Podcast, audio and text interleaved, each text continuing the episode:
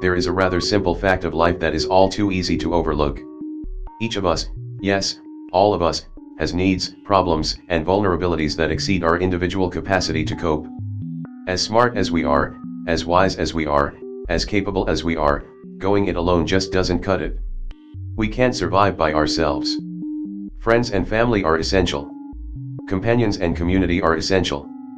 Resources and opportunities are essential. Yes, even bureaucrats, politicians and government are essential.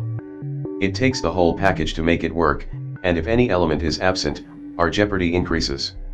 We are entering the moment when elections and politics take center stage in our collective consciousness. Whether or not we want to give them our attention, they will demand it, will force themselves on us. It will quickly be impossible to get through the day without being messaged, without being told that our vote counts and just who they think should get to count it. In the United States, we find ourselves in a representative democracy. That means that, for the most part, we don't get to vote for what we want. Rather, we only get to vote for people who may or may not focus their political time and energy on assuring what we want. They may do what we want them to do, may do our bidding, may serve our interests. Then again, they may not. I am wondering how it might work if instead of voting for someone who only might do what I want done, I could vote directly for what I want, what I think would be best for me, my neighborhood, my community, my county, my state, my country. In my alternative reality, I can simply point and say, fix that, change this, just make it happen, and happen it does. What will I pick from this political buffet? Let me share with you the items I want on the menu and we can then choose together. I am quite hungry for the changes for which I hope but will see it as great progress if any one of my political menu choices gets serious and sustained attention anytime soon. The misuse and abuse of alcohol, drugs, and similar substances. Domestic violence within families and trusting relationships. Child maltreatment including neglect, abuse, and adult indifference. The continuum from inadequate and unsafe housing to homelessness.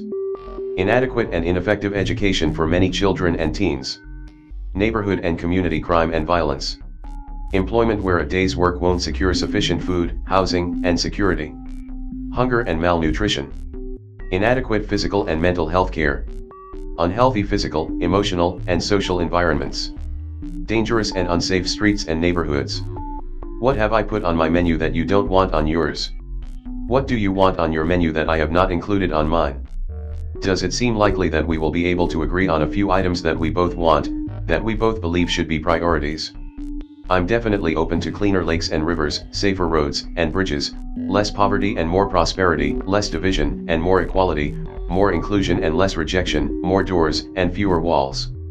I also worry about our not being able to compromise and negotiate, about our different perspectives and disagreements, and those times when the gap between my wants and yours tempt us to dig in and consider not working together, not working out our differences. I fear that one of us will be so rigidly opposed to the wants and priorities of the other that we refuse to participate. It's like one of us refuses to dine together if ice cream is left off the menu, while the other one demands pickles, or no one eats. It would be as silly as it sounds were it not for the current political reality. For many Americans, I fear that the political tussles in Washington and those more locally seem even less relevant for them and their lives as our lunchroom argument about ice cream versus pickles. Their wants and interests are far too intense and immediate to permit them to focus on the big picture, on politically worthy issues, on red or blue, left or right, liberal or conservative. They are way too consumed by their very personal needs, problems, and vulnerabilities that threaten to stop them from making it through the day. The politician they need is the one who will commit to doing what they want done, fixing what they need fixed just making it happen for them. I'll vote for that. How about you? Bye.